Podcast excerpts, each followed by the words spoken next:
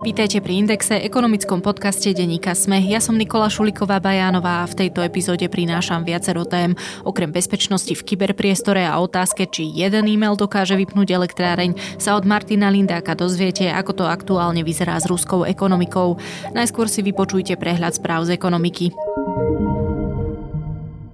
Na Slovensku začnú fungovať limity verejných výdavkov alebo jednoduchšie výdavkové limity. Ich zavedenie v stredu schválil parlament. Limitom verejných výdavkov sa rozumie maximálna výška celkových časovo rozlíšených konsolidovaných výdavkov verejnej správy. Vypočítavať ho bude Rada pre rozpočtovú zodpovednosť. Schváľovať parlament. Limit verejných výdavkov bude prvýkrát platiť v rozpočtovom roku 2023. Na schválenie limitov je naviazaná aj prvá platba z plánu obnovy. Americký Fed zvýšil pre vysokú infláciu svoj kľúčový úrok, spravil tak prvýkrát od roku 2018. Referenčnú úrokovú sadzbu zvýšil v stredu o 25 bázických bodov na cieľové rozpetie 0,25 až po 0,5%. Poznamenal tiež, že ekonomický výhľad Spojených štátov zostáva vzhľadom na vojnu na Ukrajine veľmi neistý. Zvýšením sadzieb tak Fed odštartuje proces zvyšovania nákladov na pôžičky v nádeji, že to pomôže zmierniť dopyt, ktorý tlačí ceny nahor. Trhy v tomto roku očakávajú až 7 zvýšení sadzieb, čím by sa základná sadzba rezervného systému dostala na 1,75% za predpokladu, že centrálna banka na každom zasadnutí zvýši úrok o 4 percentuálneho bodu. Vláda schválila návrh novely zákona o verejnom obstarávaní, ktorý prináša možnosť vylúčiť z obchodovania so štátom uchádzačov z krajín, ktoré sú nepriateľské voči Slovensku a jeho občanom, prípadne im zamedziť vstup do kritických oblastí podnikania. Tými sú napríklad energetika alebo obranné zákazky.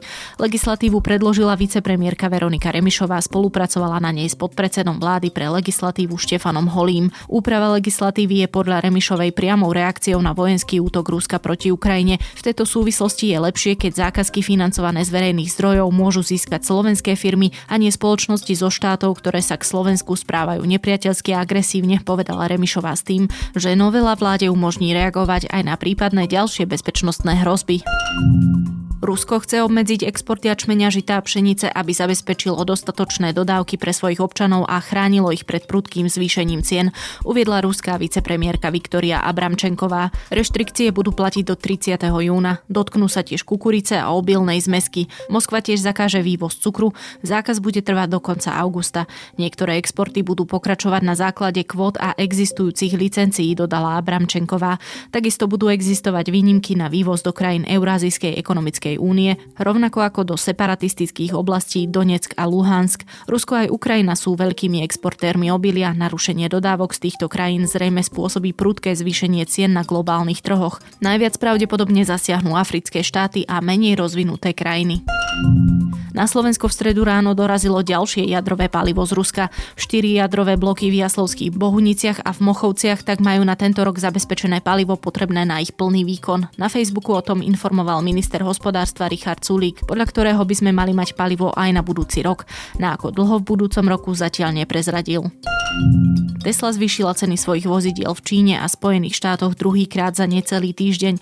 Spoločnosť tak urobila potom, ako zakladateľ firmy Elon Musk uviedol, že automobilka čelí výrazným inflačným tlakom. Musk už v nedeľu 13. marca povedal, že automobilka ako aj firma SpaceX čelia týmto tlakom v surovinovej oblasti i logistike. V Spojených štátoch zvyšuje firma ceny pri všetkých svojich modeloch. V prípade Číny ich zvyšuje zhruba o 5% pri niektorých. V Číne tak po zvýšení bude vozidlo Model Y Long Range stať v prepočte takmer 54 tisíc eur. V súvislosti s aktuálnou sociálno-ekonomickou situáciou začne odborový zväzkovo organizovať mítingy a protestné akcie v regiónoch. V prípade ich neúspechu nevylučuje vyhlásenie generálneho štrajku v máji. Odborárom sa podľa ich slov nepáči, že vláda zobrala výšku minimálnej mzdy, zmrazila minimálne mzdové nároky, zmrazila príplatky či zrušila strop dôchodku. Predtým, než prejdeme k témam podcastu, krátky housekeeping. Tí a tie z vás, ktorí používate Spotify, ste si už pravdepodobne všimli, aspoň časť z vás, že v tejto aplikácii môžem klásť rôzne otázky a aj to robievam a vy môžete za rôzne odpovede hlasovať. Naposledy som sa pýtala, či by ste chceli počúvať index o zvyšovaní platov v čase pomerne veľkej inflácie alebo o ekonomickom kolapse Ruska. No a samozrejme som to nie úplne domyslela a úprimne trochu som si na seba ušila búdu.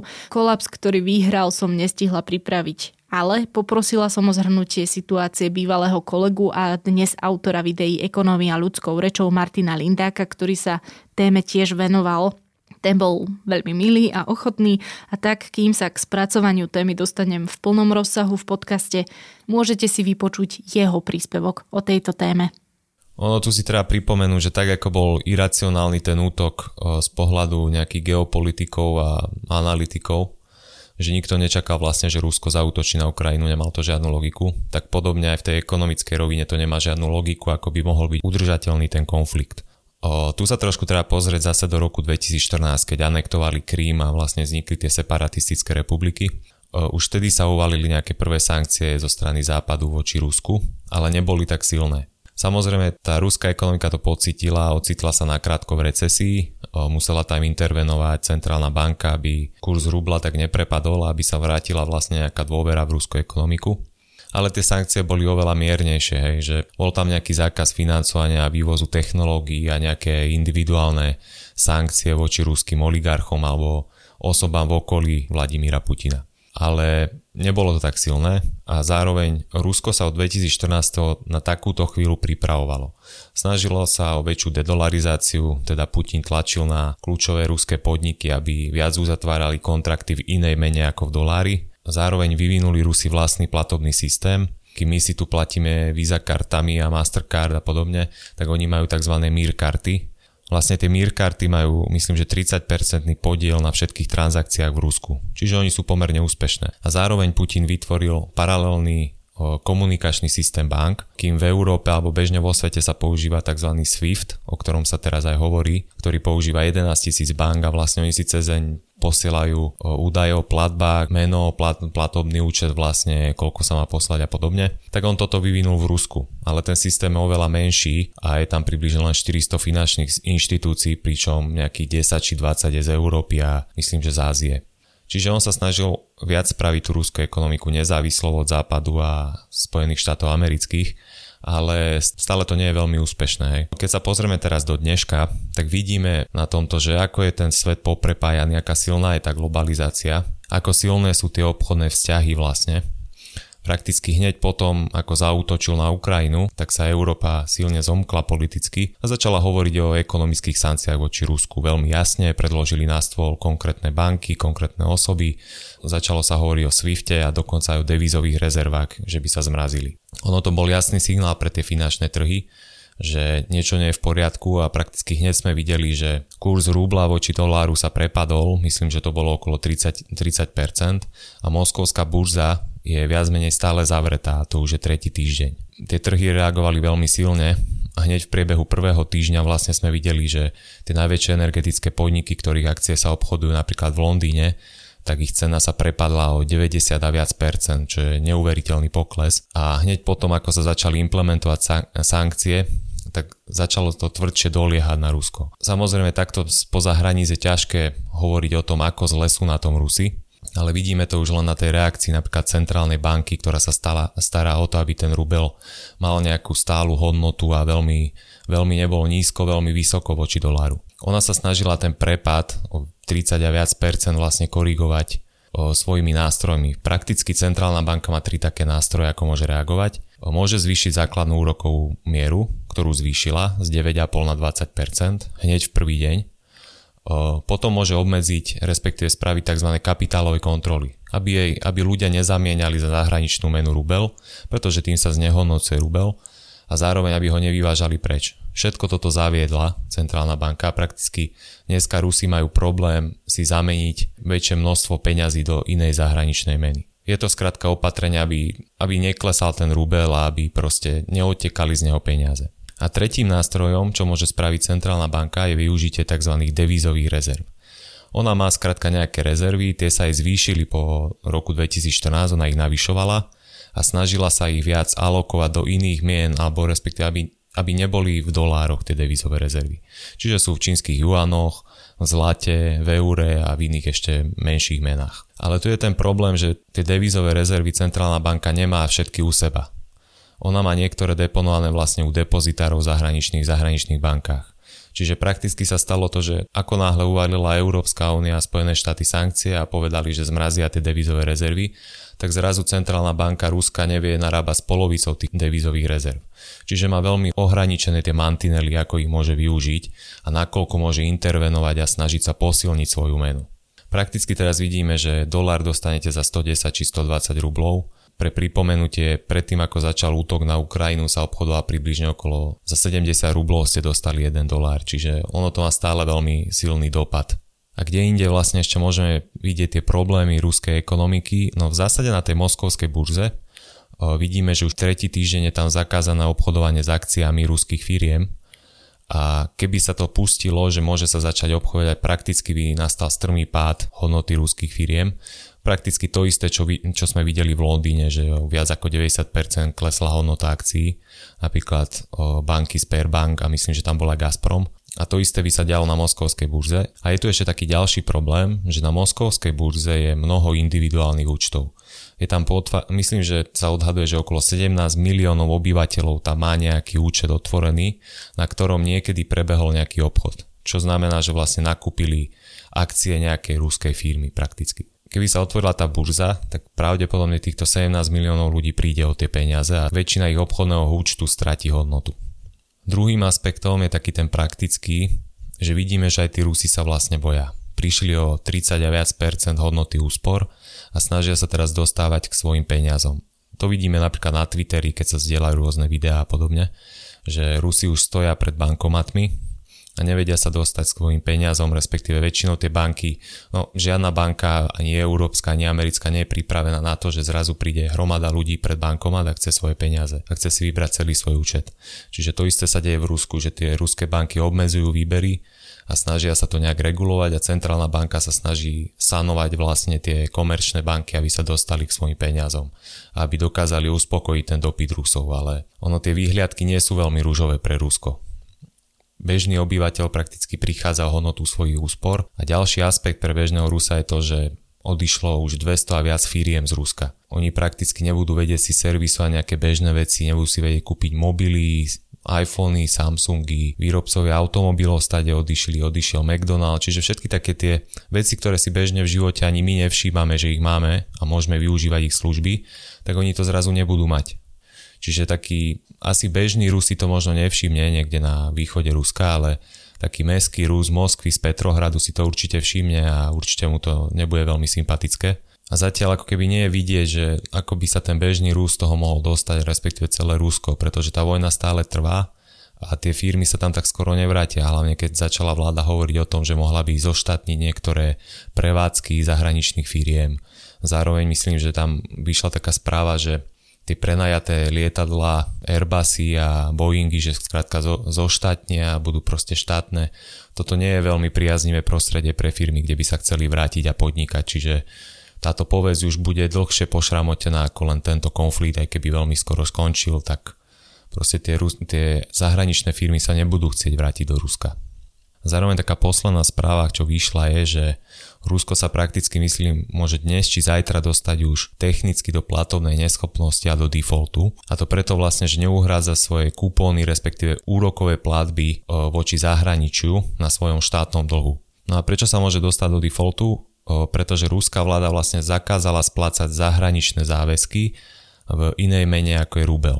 A tieto zahraničné záväzky, ktorých splatnosť sa práve blíži, by mala splatiť vlastne myslím, že v dolároch a eurách alebo v dolároch. No a jedna z ratingových agentúr, myslím, že Fitch povedal, že to sa bude považovať už za default, vlastne ako keby bankrot Rúska, pretože splácať skratka má v dolároch. Ale ono to prakticky nemusí nič znamenať samozrejme, pretože Rusko sa ako keby uzatvára do seba a teraz je otázne, čo sa bude diať ďalej.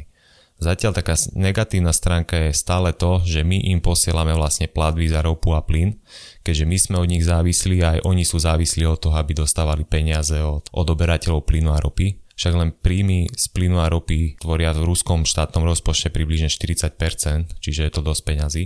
A tým, že tá cena ropa a plynu vystrelila minulý týždeň, tak Rusom sa to ešte viac vypláca dostávať tie peniaze za ropu a plyn ale teraz už to v súčasnosti už tá cena trošku poklesla, ale stále je to takým tým sporným bodom. Prakticky my našimi platbami za ropu a plyn financujeme Rusom vojnu voči Ukrajine. S tým zatiaľ nevyzerá, že by sa išlo niečo robiť, respektíve tie návrhy, že by sme to mali zavrieť sa zmietli zo stola, že nedá sa to realizovať a vlastne teda hlavne Európa, lebo Američania sa od, od nich odpojili, ale oni odoberajú oveľa menej ropy a plynu ako Európa. A Európa sa zaviazala, že zníži závislosť od rúskej ropy a plynu, myslím, že 80% do konca roka. Čiže zatiaľ sú takéto výhliadky. Keby som to chcel zhrnúť, tak zatiaľ ani výhliadkami to veľmi dobre nevyzerá pre Rusko. O, oni sa prakticky dostávajú naspäť do Sovietskeho zväzu, uzatvárajú sa vlastne pred svetom, prídu o dodávky rôznych technológií, čipov, všelijakých iných zariadení, aut, ale aj služieb, ako je napríklad McDonald alebo iné zahraničné firmy, ktoré poskytovali služby v Rusku a uzatvárajú sa úplne do seba. Čo to určite spôsobí je, že tá životná úroveň pôjde dole, pôjde naspäť o 10-20 rokov pre toho bežného Rusa. A samozrejme očakáva sa, že tento rok bude Rusko v recesii, čo je, čo je takmer istota. Otázne je, že len aké hlbokej. O niekto hovorí o 7 až 10% prepadu HDP, ale našli sa aj scenáre, že to môže byť kľudne aj 30 ono teraz to nikto prakticky nevie, pretože záleží od toho, ako sa bude ten konflikt vyvíjať. Samozrejme, Rusko to bude stať kopec peňazí, aj keby obsadili celú Ukrajinu, aj tak ich to bude stať kopec peňazí, lebo získajú prakticky zničenú krajinu, čiže tie výhľadky pre rúskú ekonomiku sú na 99% veľmi negatívne. Toľko Martin Lindák, okrem iného autor videí Ekonomia ľudskou rečou. No a teraz rozhovor o kyberbezpečnosti s riaditeľom Národného centra kybernetickej bezpečnosti SK CERT Rastislavom Janotom. Rozhovor sme nahrávali krátko po začiatku ruskej invázie na Ukrajinu, no problém dnes nie je o nič menej aktuálny.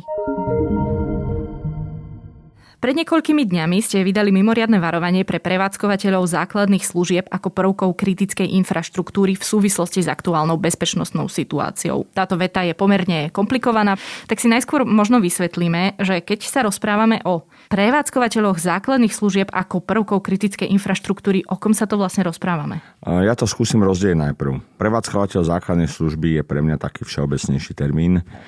To je organizácia, ktorá splnila nejaké podmienky zo zákona o kybernetickej bezpečnosti a tým pádom by ho mala poslúchať. Ako vznikla táto firma, respektíve aké podmienky to sú? Logika za tým je, prevádzkovateľ základnej služby poskytuje taký typ služieb svojim zákazníkom, iným firmám alebo občanom, ktorý je ťažko nahraditeľný. Či je to už skoro monopol, typu vodárne. Mm-hmm. Koľko o, rúr s pitnou vodou vám ide do bytu? No jedna. Hej, a keď vám prestane tiec tá voda, tak máte trochu problém a nemáte náhradu. Čiže je to z vášho pohľadu monopolná služba. Elektrárne, na konci dňa aj banky. Ono sa to nezdá, ale bank síce máme veľa, hej, o monopole sa hovoriť nedá.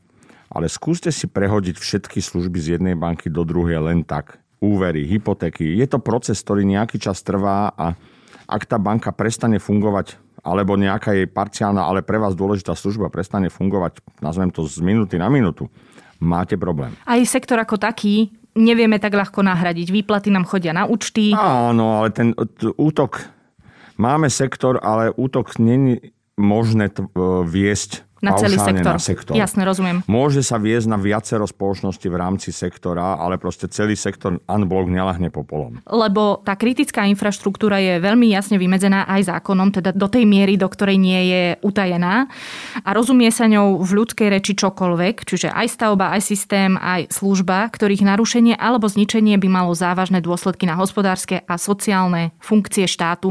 Z toho si človek naozaj dokáže svojím spôsobom tak ako keby odvodiť a kto má logické uvažovanie chápe, že naozaj je to energetika, je to zdravotníctvo, sú to e, dopravné služby. Sektory sú v zákone uvedené Áno, aj pri kritickej infraštruktúre, aj pri kybernetickom zákone. Áno, ale všetky je to aj prvky, pošta.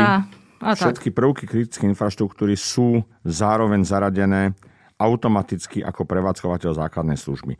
Čiže my sa v rámci kybernetickej bezpečnosti venujeme prevádzkovateľom základnej služby, ktoré v sebe táto skupina v sebe obsahuje aj prvky kritickej infraštruktúry. V rozhovore pre Denní Gen eh, hovoril minister hospodárstva Richard Sulík o takmer 20 podnikoch v kritickej infraštruktúre, ešte pri nej sa budem trošku motať. Ale on hovoril teda, že nemá žiadnu informáciu, že by sa niečo stalo, že by niečo nefungovalo, že by sa stali obeťou nejakého útoku. Vy teda ale hovoríte o väčšom počte. On hovoril za ministerstvo hospodárstva, vy hovoríte o väčšom počte v tej správe, v tom mimoriadnom varovaní, ktoré hovorí aj o tom, aby si ľudia e, zabezpečili svoje systémy. To je väčší počet subjektov. Určite áno. Prevádzkateľov základnej služby, a nebudem to teraz deliť na prvky kritickej infraštruktúry Jasné. a tých ostatných. Pre mňa to je nakoniec jedno, totiž to. Mm-hmm. Dôležité sú aj tie ostatné subjekty pre zákazníkov. Je dokopy dnes vyše 1700. Mm-hmm. A bolo pre všetkých myslené to A bolo to myslené pre všetkých. Ehm, dostaneme sa aj k tomu kontextu, ale tu sa rovno spýtam, ako na tom vlastne tieto subjekty, čo sa týka svojho vlastného zabezpečenia vo všeobecnosti sú? Inými slovami, aké rizika plynú z ich nastavenia? Toto je e, samozrejme ťažká otázka, respektíve inak poviem. Otázka je ľahká, ale nedá sa odpovedať e, jednou vetou, pretože e, máme celé spektrum výsledkov alebo spektrum pripravenosti. Poviem to cez audity. Mm-hmm. Zákon o kybernetickej bezpečnosti určuje povinné audity kybernetickej bezpečnosti u týchto prevádzkovateľov. Prvý audit musí byť do nejakého obdobia od určenia toho prvku, a potom každé dva roky alebo po významnej zmene v infraštruktúre. Takže dnes sme v období, že máme vlastne čas prvých auditov.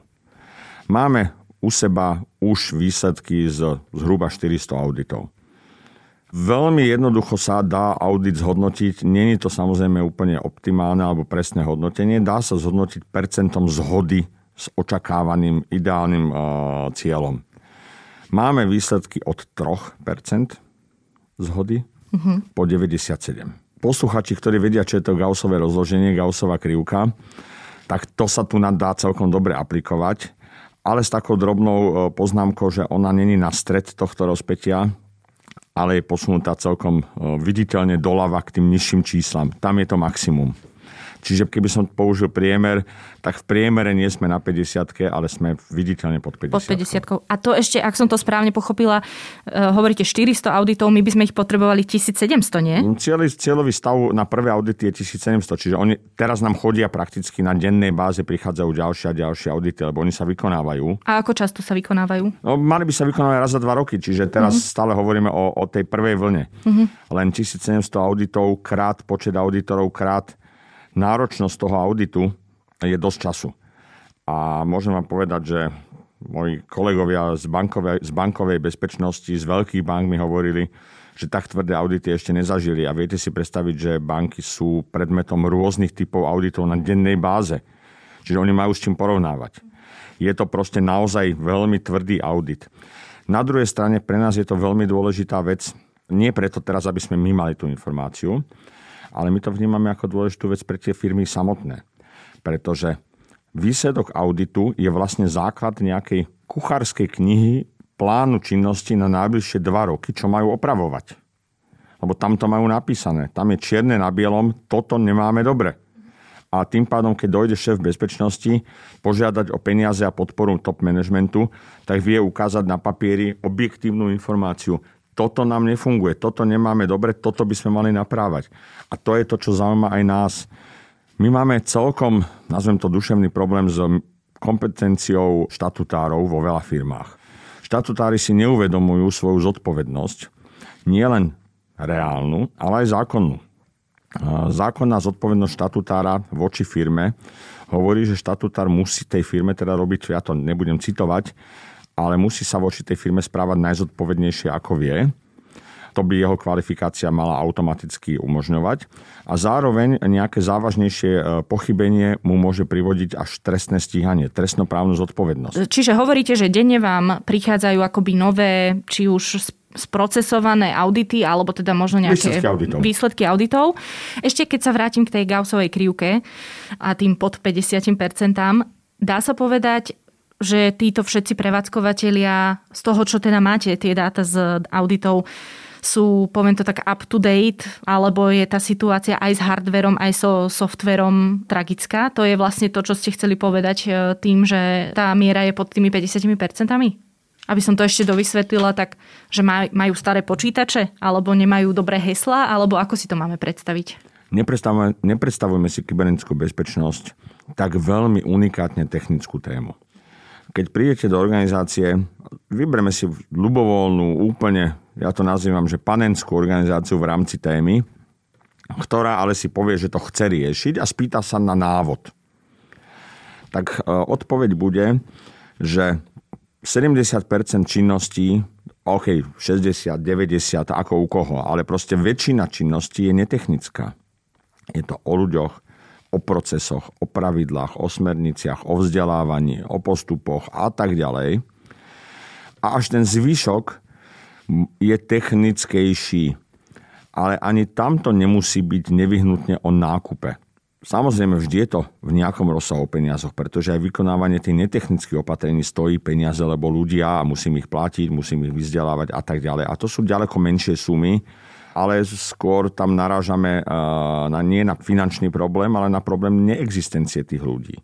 Proste na trhu ich hotových nenájdete a vytrenovať si ich e, stojí nejaký čas. Pri najmenšom, hej. Neriešim teraz nejaké náklady, ale tie sú väčšinou zanedbateľné. Čiže tu máme prvý problém. Druhý problém, áno, technika. Ale typický vek počítača napríklad nemusí byť problém. Problém je, aby mal aktuálny software aktualizovaný software. Keď poviem, my sme teraz nedávno robili taký prieskum, je to v článkoch na našom webe o webových serveroch. A sme sa sústredili hlavne na najpoužívanejší web, web server, e, to je open sourceový produkt Apache kde vieme, že toto je posledná známa verzia s najmenej známymi chybami. A e, realita je taká, že na tejto poslednej známej verzii je pár percent webových serverov. Všetky ostatné sú na starších verziách, neaktualizované, ktoré ale majú perfektne na internete popísané zoznam dier, problémov aj návodov, ako tie diery využiť. A ja sa pýtam, prečo tí administrátori to neaktualizovali? Však keď mám niekde návod, ako ma niekto môže vykradnúť, tak sa snažím tomu zabrániť. Nie, oni ne. Hej? A toto je procesný problém. Nestojí peniaze, stojí len prácu ľudí, ktorí po väčšine z môjho pohľadu sú skôr asi leniví, alebo zanedbávajú hrubo, zanedbávajú svoje základné povinnosti. No tie aktualizácie veľa ľudí si povie, bože, to je otrava, urobím si neviem ktorú ďalšiu. No to by, keby to spravili každú druhú, už poviem, že super ale tam sú ľudia, ktorí sú na, na verziách, ktoré sú staré, že 8 rokov. Keď poviem úplne taký banálny príklad, tak aj môj ginekolog má počítač, ktorý asi zažil možno ešte aj ja neviem, 2000 roky, začiatky 2000 rokov. A teraz dúfam, že ponúkam niekomu priestor na nejaký útok, aby sa mu nabúral do počítača a, a kto vie, čo urobil, aj keď si možno niekto povie, no čo už by len nejakému jednému doktorovi niekto chcel urobiť. Ale viem, že aj tam sú rizika. No určite áno. Typická reakcia ľudí na otázku, prečo nie sú, sa nesprávajú bezpečne a podobne, je, kto by mne chcel niečo spraviť. Ja nemám nič zaujímavé. Dovolím si kúsoček nesúhlasiť. Poprvé, je nejaká, nazvem to, štatisticky určená hodnota e, sady osobných údajov jednotlivca. A tá sa pohybuje v trojcifernom čísle dobre, nižšom trojciferom, 150, mm-hmm. 170 a tak ďalej. To nie je úplne málo, 100, vyše 100 eur Hej. za kus. Ano. Pretože ľudí je veľa. To znamená, keď sa mi podarí ukradnúť väčší objem uh, ľudí, tak krát 100 niečo, je to stále dosť peňazí. Mm-hmm. A to potom, je nejaká trhová cena? To je trhová cena. Mm-hmm. Paradoxne, to je trhová cena. No a potom máme druhý rozmer, to sú zdravotné údaje. Tie sú drahšie asi, Tie nie? sú samozrejme oveľa zaujímavejšie. Ale potom máme tretí rozmer, a to je, že povedzme nič neukradne ten útočník, ale získa kontrolu nad tým počítačom, zariadením, lebo však nerozprávame sa len o počítačoch, to môže byť telefón, tablet a tak ďalej. A z tohto zariadenia následne môže viesť útoky na dôležité subjekty. Tak a teraz si predstavte situáciu, že vám doma zaklepú policajti na dvere a povedia, no vážená e, kolegyňa, váš počítač bol použitý na útok na jadrovú elektráreň e, v Nemecku viete si predstaviť, že to bude kopec problémov.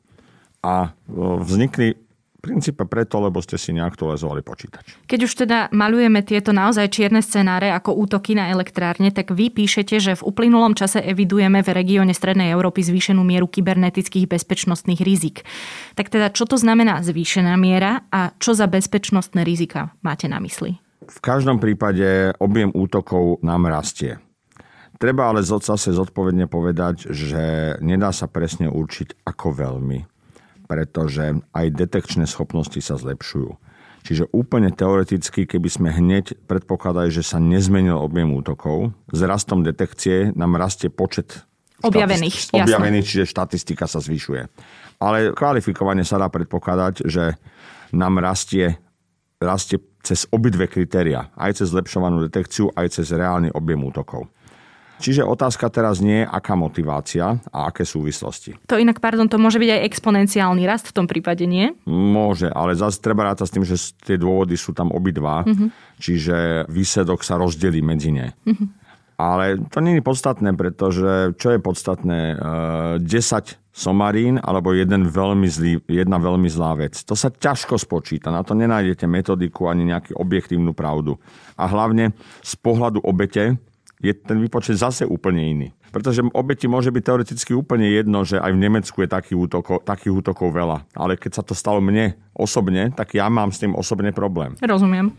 Takže debata je cez motiváciu. A dobre, teória rozpoznáva všelijaké motivácie, ale zoberme také tie naj, najčastejšie dneska e, sú samozrejme finančné motivácie, to znamená, nazvem to štandardný zločin, ktorý ide po peniazoch, po osobných údajoch, ktoré chce speňažiť, po informáciách, ktoré chce speňažiť a podobne. Samozrejme to môžu byť tiež e, aktivity na objednávku, lebo tie speňažiteľné hodnoty môžu byť napríklad obchodné tajomstvá a podobne. To tá priemyselná špionáž. Priemyselná špionáž napríklad. Ale potom máme druhú množinu, nespomerne viditeľnú a tu vieme, že sa objem navyšuje a to sú politické motivácie. To sú motivácie, respektíve to sú útočníci, my ich nazývame e, štátni aktéry, útočníci, ktorí e, realizujú svoje činnosti na objednávku e, iných štátov. Ťažko sa to presne atribuje, e, atribúcia proces, nazvem to, určenia možnej zodpovednosti za danú aktivitu. Takže ťažko sa určí táto možná zodpovednosť, ale sú nástroje, ktorými sa dá s nejakou pravdepodobnosťou ukázať prstom. To znamená, že vy teoreticky viete vypatrať, odkiaľ útok prišiel, ale je to možno nejaký anonym, nejaká anonymná bunka trolov a vy si domyslíte, alebo teda na základe nejakých politologicko medzinárodno-vzťahových e, indicií poviete, že no tak to je jasné, na koho objednávku. No, je to, áno, je to kombinácia technických a politických vplyvov, Jasné alebo informácií. Uh, nie je to úplne, že odkiaľ to prišlo, lebo to už sa v čase internetu, kde hranice nehrajú žiadnu mm. rolu, určuje ťažko. Ale keď si spomenieme vola kedy na také prvorepublikové detektívky s Radom Vacátkom, kde on určoval útočníkov podľa charakteru vykonanej aktivity, či použil pilku takú alebo pilku onakú. E, veľmi podobné je to v tom kyberpriestore. Podľa štýlu toho útoku sa dá so slušnou pravdepodobnosťou identifikovať tá skupina, ktorá ho vykonala.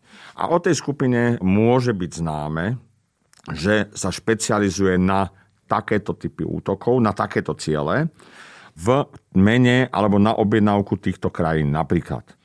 Ale to je skupina, ktorá zároveň môže robiť aj iné aktivity, čiže tam sú vždy pravdepodobnosti. A aj s tými útokmi krajín je to komplikovanejšie. E, vieme si predstaviť a čítame v médiách, že napríklad Severná Korea robí veľa kybernetických aktivít. Ale oni ich nerobia až tak z politickej motivácie, buďme féroví. Oni proste kradnú peniaze. Peniaze.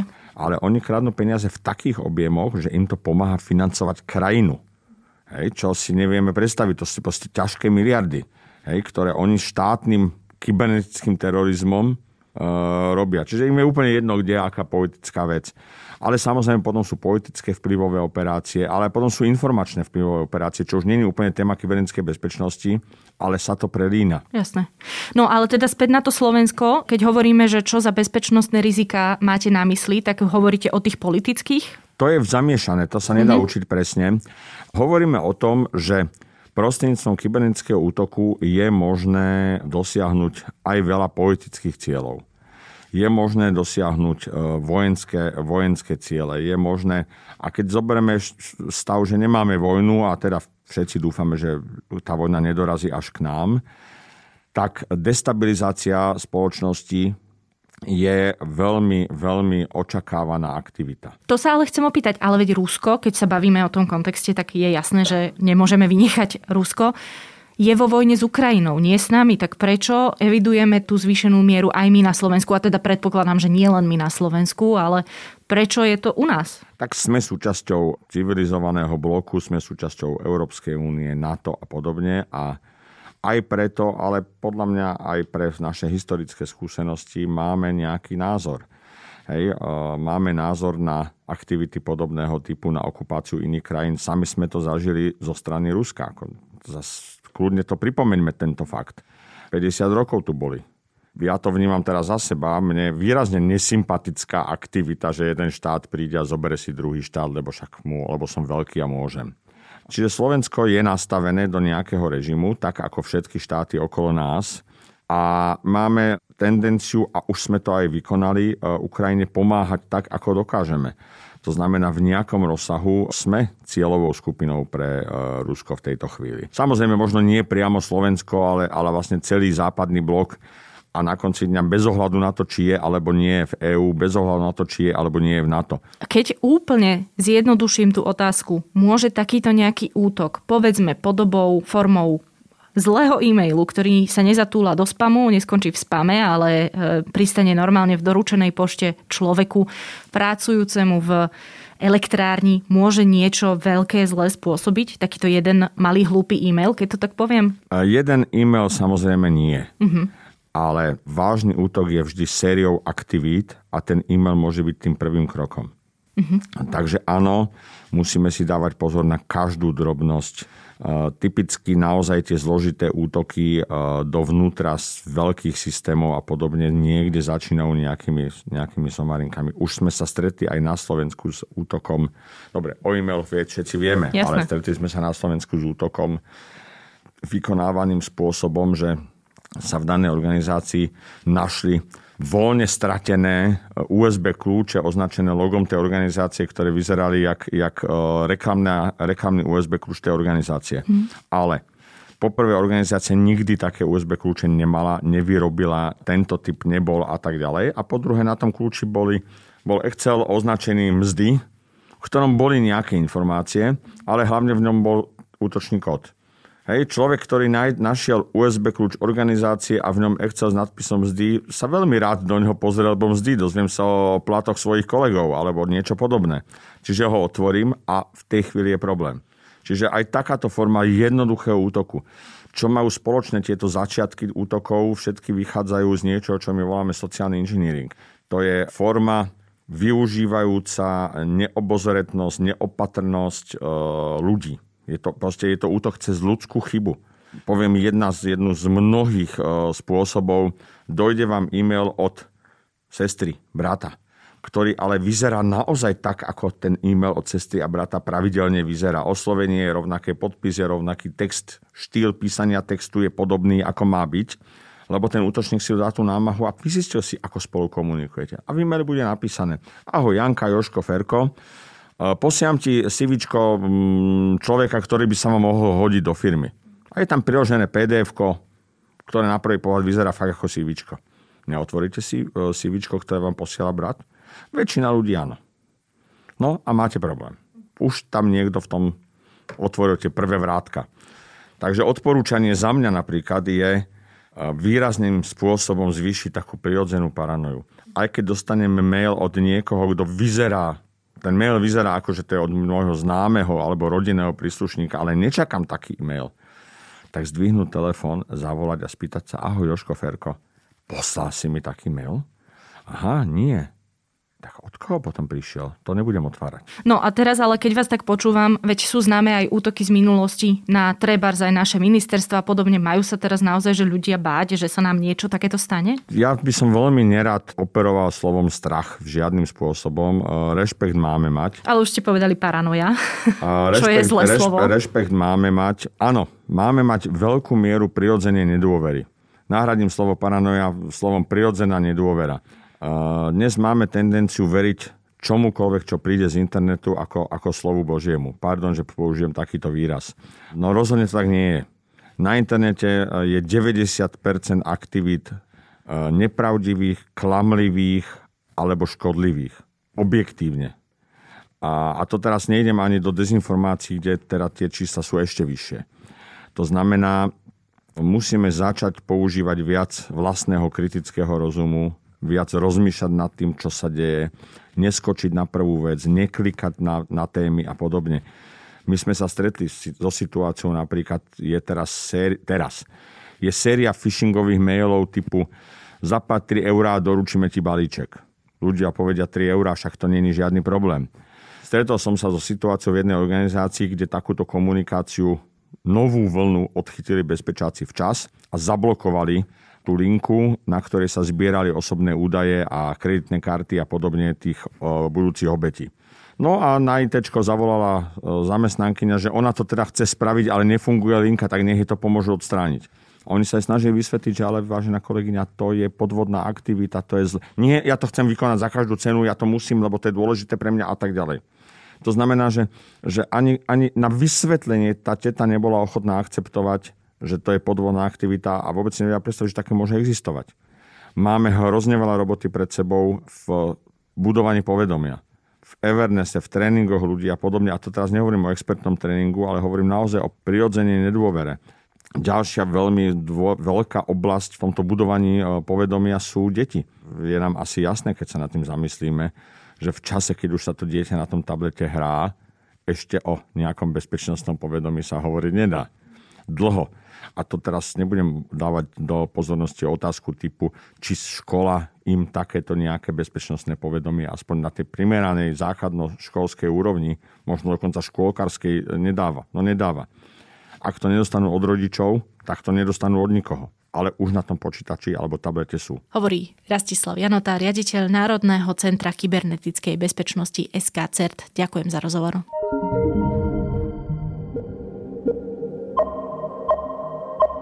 Počúvali ste Index, ekonomický podcast denníka SME, ktorý vychádza každý štvrtok. Nájdete ho vo všetkých podcastových aplikáciách a na všetkých možných platformách plus na webe denníka SME v podcastovej sekcii alebo na index.sme.sk.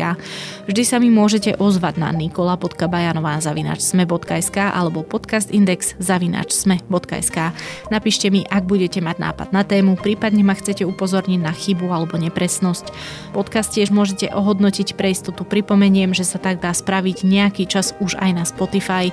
Pre tentokrát je to všetko. Tým, ktorí sa dostali až sem, prajem pekný týždeň.